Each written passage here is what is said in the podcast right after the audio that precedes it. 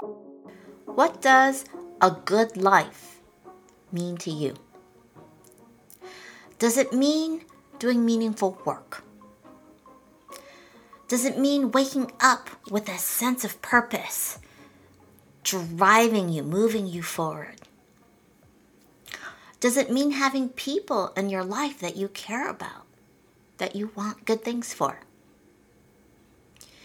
If you're nodding your head, that means you have stress in your life. And instead of trying to avoid stress or reduce stress, what we actually need to do is learn how to manage stress better. And that's exactly what I'm going to be talking about in today's episode. So, you ready? Let's get started. Welcome to the Happy and Healthy Podcast. I'm your host, Amy Lang, and this podcast is dedicated to my fellow women in STEM. After working in high tech for 10 years, in 2004, I became the proud owner of Pacific Heights Health Club in San Francisco, where I worked with thousands of clients over the span of 15 years to help them reach their health and fitness goals. Now I'm sharing what I've learned about what works as well as what doesn't work when it comes to making healthy habits stick. So, if you want to find out what it takes to achieve lasting weight loss, to create deep health, and feel empowered to live the life you want, you're in the right place. Episode number 136 well, hi there, Amy here. Thank you so much for joining me today. I want to talk to you about stress and specifically rethinking stress. So, to start off the conversation, I have a few questions for you. First one is during the last month, on a scale of 1 to 10, where 10 is really, really stressful, how would you rate your current stress level? That's the first question. The second question is Do you get at least seven hours of sleep a night? Or if you do shift work, a day? And then the third question is Is your stress affecting your sleep? So, with those answers in mind, let's talk about how to manage stress and probably sleep better. Now, you notice I said manage, I didn't say lower your stress. And there's a very specific reason why I do that. Because when we experience stress. What's happening? Why does it happen? It's because something we care about is at stake. So if you talk to someone who does meaningful work and has a fulfilling life, do you think they have stress in their life? Absolutely. So it needs to be a more nuanced conversation. It's not just about reducing our stress. And the reason why I bring this up is because the media has made stress the enemy. All stress is the enemy. But that's really not the case. There's such a thing as good stress or eustress, and then bad stress or distress, what we know as chronic stress. And the difference is important because of what happens at the biological level. We want to actually trigger the challenge response versus the threat response. And the really interesting thing that research supports is this idea that the effect you expect is the effect you get. Let me repeat that. The effect you expect is the effect you get. So, a great exercise to illustrate this point, and it will require two people. Face the other person with your arms in front of you and have them press down on your arms. Resist. See how long and how much force is required for you to keep your arms up. Now, I want you to repeat the same thing with the same person. And this time, instead of just resisting against that, I want you to instead reach for the person. So your arms are still out, 90 degrees in front of you. And I want you to reach for the person and have them again pushed down. What you will notice is that when you are reaching for something, you are stronger. So, this is about your brain and biology working for you. The stress response, if we believe that it's working for us, it triggers the challenge response. So, when I talked about eustress or good stress, this is stress that is short lived. It's something that we believe is within our ability, that we have the resources to deal with. And it leaves us better off. So when you think about can you lift 20 pounds? Probably. You'd be putting a little stress on your body. We talked about running, putting some impact on our bones. That helps to increase our bone density. But if I told you to lift 200 pounds, unless you've been training for it, that's probably too much stress. And if we put too much force, we could easily break a bone. So clearly, we want to find that sweet spot where the stress is still within our ability. Now, I want to talk just a little bit about how stress shows up, how it affects our body. Public speaking, as an example, is something that most people will consider to be a stressful experience. Now, what happens? Well, our brain senses, uh oh, something's going on here. There may be a threat. What does it do? It releases or it triggers your body to release cortisol, and norepinephrine, or what we know as adrenaline. And so the levels in our body for both cortisol and adrenaline go up. And as a result, our heart rate goes up, our blood pressure goes up, our breathing rate goes up, and your breathing actually tends to become more shallow. So, that stress response that we're talking about is usually fight or flight and if you were going to get really specific, it's fight or flight or freeze or fawn. When I say fawn, if you look at, say, a dog who feels threatened by something, what will they do? Tuck their tail under, assume, or, or they might actually like lie down and and be very vulnerable. This is their way of saying, I'm not a threat. The other thing that happens when we have that stress response as human beings tends to be we're more focused. You've heard of target lock. And we get this burst of energy. Now, what would normally happen, so if you look at our evolution, the biology says that the threat tends to be short lived. If you're being chased by a saber toothed tiger, at some point you escape and so then all that stuff comes back down. So again, the threat response is that fight or flight kicking in. Which means if you have trouble sleeping because you're stressed, you now understand why. Your body's on alert.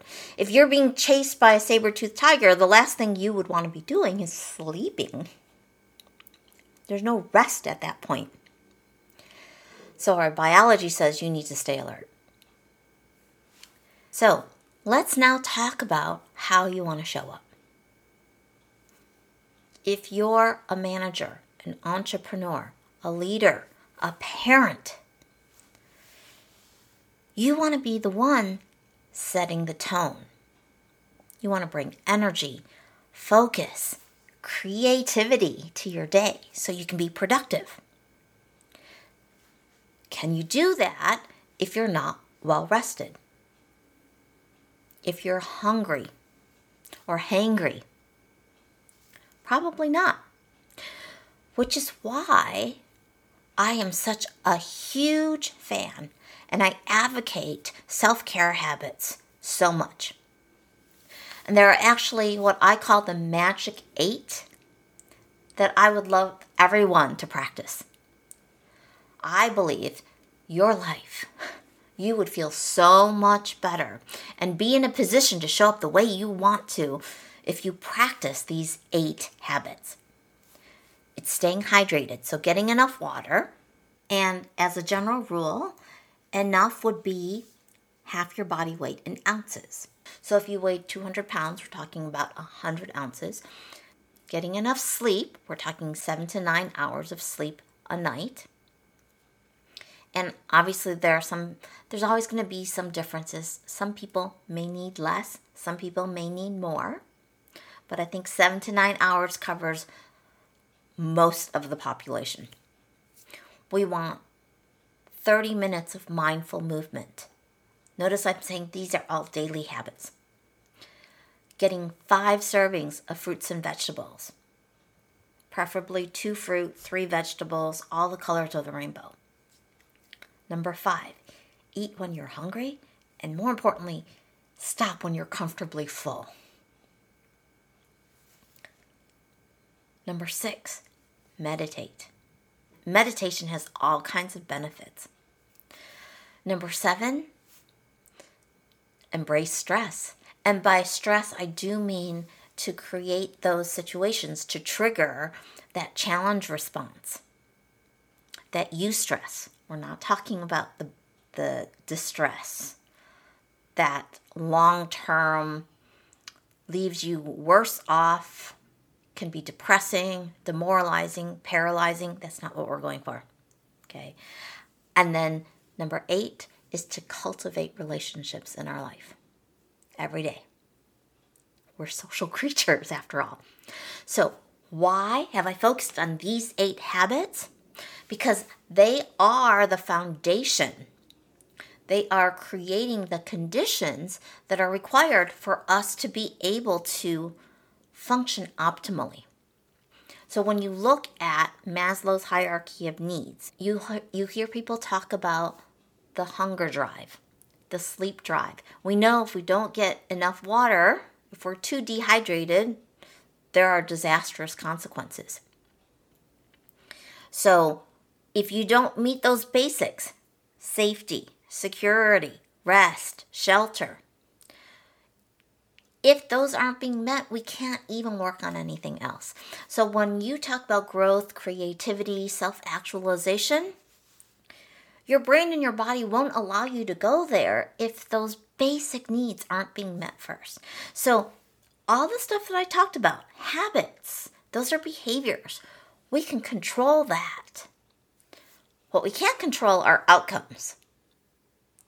Weight loss is an outcome. Running a 5K under 15 minutes, that's an outcome. As an entrepreneur, can you control if someone else is going to buy your stuff? No. So I want you to focus on what you can control and let go of what you can't. And when I talk about these eight habits,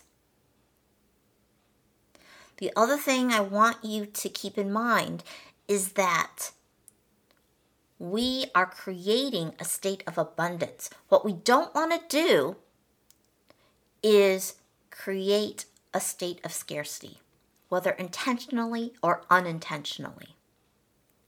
If you tell yourself you can't have a particular food, your brain senses my needs and wants are at risk of not being met.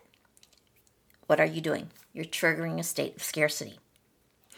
And I have a mantra, and I live by this mantra. And that's making your choices when you're in a state of abundance is where the magic happens. So, how do we do this? Well, I've been talking about habits. We need to take a look at the patterns that we have in our life that trigger that automatic response. And patterns can include thought patterns. So, as an example, the moment you think about weighing yourself on a scale, if you're going to make that number mean something about you, that's a thought pattern.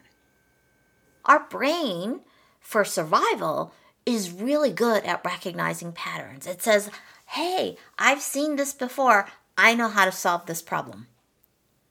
That's why on our commute to work, we go on autopilot. Or another way to put it is our brain knows how to get the reward. And when I say reward, we have two base level motivators it's either pleasure seeking or pain avoidance, that discomfort. Both of those, in what I'm describing, count as a reward. And so, emotional eating is a habit, it's a learned behavior. Having a glass of wine or two, or that cocktail after work, especially if you do it every day, can easily become a habit. Now, when I talk about managing stress, look, if your stress level is like a three or four out of 10, there's probably not a whole lot we need to change about it. We're only talking about if you want to change it. So, if that's the case, then the first thing we need to do is we need to talk about the anatomy of a habit.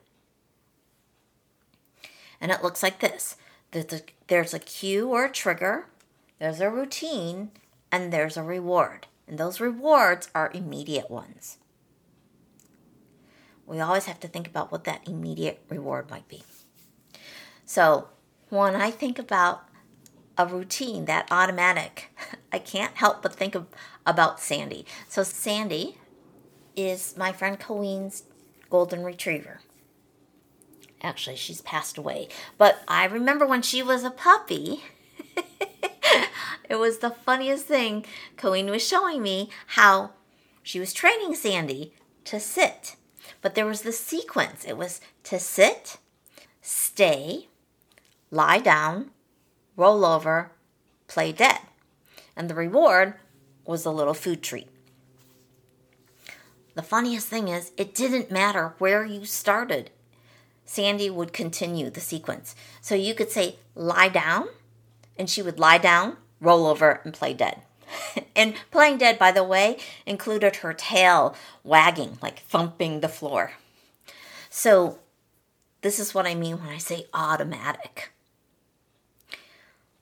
What we need to do in order to manage stress is we need to understand how to identify our triggers the thing that tells our brain to go into the automatic mode, which habit to and and automatically selects which habit to use. Now that cue or trigger can be almost anything. It can be a visual trigger like what I just described. You see something. It could be a smell. You're at the mall and you're Uh, and you find yourself at in front of Cinnabon or Auntie Anne's for a pretzel. It could be a time of day, like lunchtime or dinner time. It could be a preceding event, like if you had an argument with a family member. Or it could just be the company of particular people. So, to manage your stress, what I want you to do is learn how to insert a pause and do the following things. So, you want to become aware of the thought and meditation and body scanning are great ways to do that. Then we want to shine a light on it because we have 60 to 80,000 thoughts per day. So we're actually aware of very, very small percentage. It'd be like a dream. You have this fleeting thought. So when we shine a light on it, journaling is a great way to shine a light, to really become aware, capture, notice, name what it is. What's going on? What was the situation? What did I think? And then I want you to ask yourself does this interpretation that's leading to how I feel, does this interpretation serve me? So, as an example, when I talk about public speaking, one of the most common thoughts people have is, I'm nervous. Does that nerve, nervousness, the dry mouth, all that stuff, that internal dialogue you're having with yourself, don't screw this up, is that helpful? Does it serve you? If not, I want you to challenge the premise.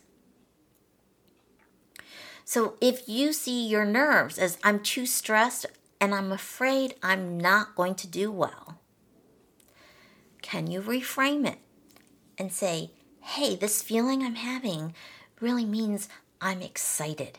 My body is working for me so I have the energy so I can deliver my message with clarity and confidence. So, those are the five steps become aware of the thought, shine a light on it, ask, Does this interpretation serve me? Challenge the premise if it doesn't, and reframe. Now, I went through that really quickly. And if you're thinking, okay, I don't really know how to apply this, but I really want to master my triggers and create some new habits. I want to invite you to the free live training. It's a two part training that I'm holding on September 6th and 8th called Mastering Your Triggers. And to register for this event, all you got to do is go to moxie-club.com slash sticky habits.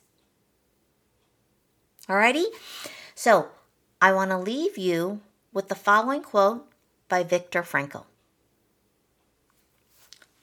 Between stimulus and response, there is a space. In that space is our power to choose our response. In our response lies our growth and our freedom. You've been listening to the Happy and Healthy podcast with Amy Lang. If you enjoyed today's episode, by all means, hit the subscribe button now. If you're ready to get started, visit my website, moxieclub.com. That's M O X I E hyphen C L U B.com. And sign up for my free mini course how to lose weight for the last time. And remember, making your choices when you're in a state of abundance is where the magic happens.